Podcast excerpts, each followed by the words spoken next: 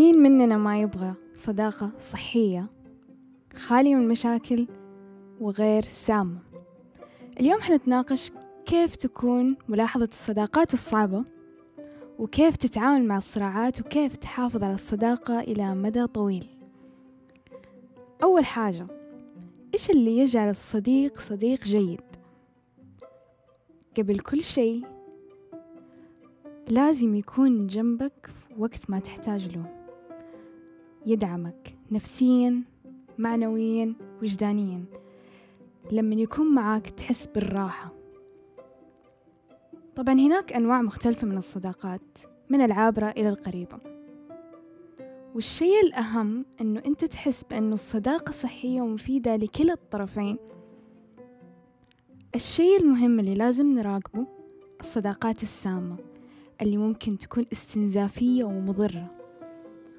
من المهم نتعرف على علامات الصداقة السامة وكيف نبعد إذا احتاج الأمر.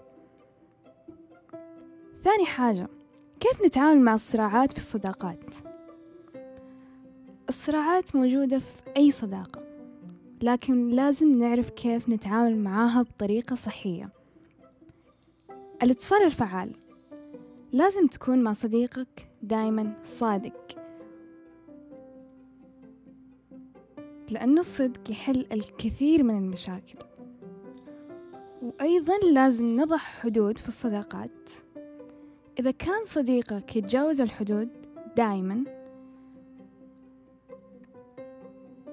تقدر تروح تقول له كيف أنت جالس تحس وكيف أنه تجاوزه للحدود يضايقك. وتذكر دائما أن الصراعات لا تعني دائما نهاية الصداقة. بعض الأحيان لازم نتعامل معاها بطريقة إيجابية. هذه الطريقة حتقوي العلاقة. ثالث حاجة كيف نعتني بالصداقات طويلة الأمد؟ هذا طبعا حيكون تحدي للجميع خاصة لما تكون مشغول بالدراسة أو بالشغل أو بالمسؤوليات الأخرى. لكن يستحق العناء للحفاظ على هؤلاء الأشخاص الهامين في حياتك. كيف ممكن نحافظ على هؤلاء الأشخاص؟ نخصص لهم الوقت سواء خلال مراسلتهم على برامج التواصل الاجتماعي أو إقامة اجتماعات منتظمة. ولازم نظهر لهم التقدير والدعم الدايم. شكرا لإنصاتك لبودكاست اليوم. طور مهارة التواصل عندك. عشان لا يجي يوم تندم بأنك ما تواصلت مع شخص أو يجي يوم أنك هربت بسبب أنك ما أنت عارف تتواصل أو whatever.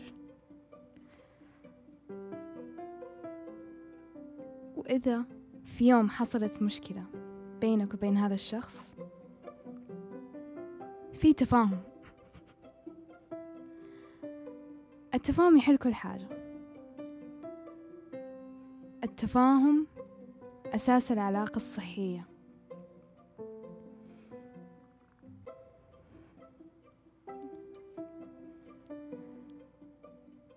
لا يجي يوم وتندم بأنك خسرت شخص كان ممكن تبنوا علاقة جميلة كان ممكن حيكون شريك حياتك. كان ممكن حيكون توأم روحك اللي حتكمل مع حياتك لقدام اللي حيوقف معاك دايما بس بسبب مشكلة بسبب عدم وجود تفاهم وتواصل ينتهي كل حاجة. كلامي هذا ما كان من ضمن الخطة لكن كان كلام طالع من القلب كان عن تجربة شخصية. شكرا لك. كان معك لين خالد. من بودكاست سناك علاقات.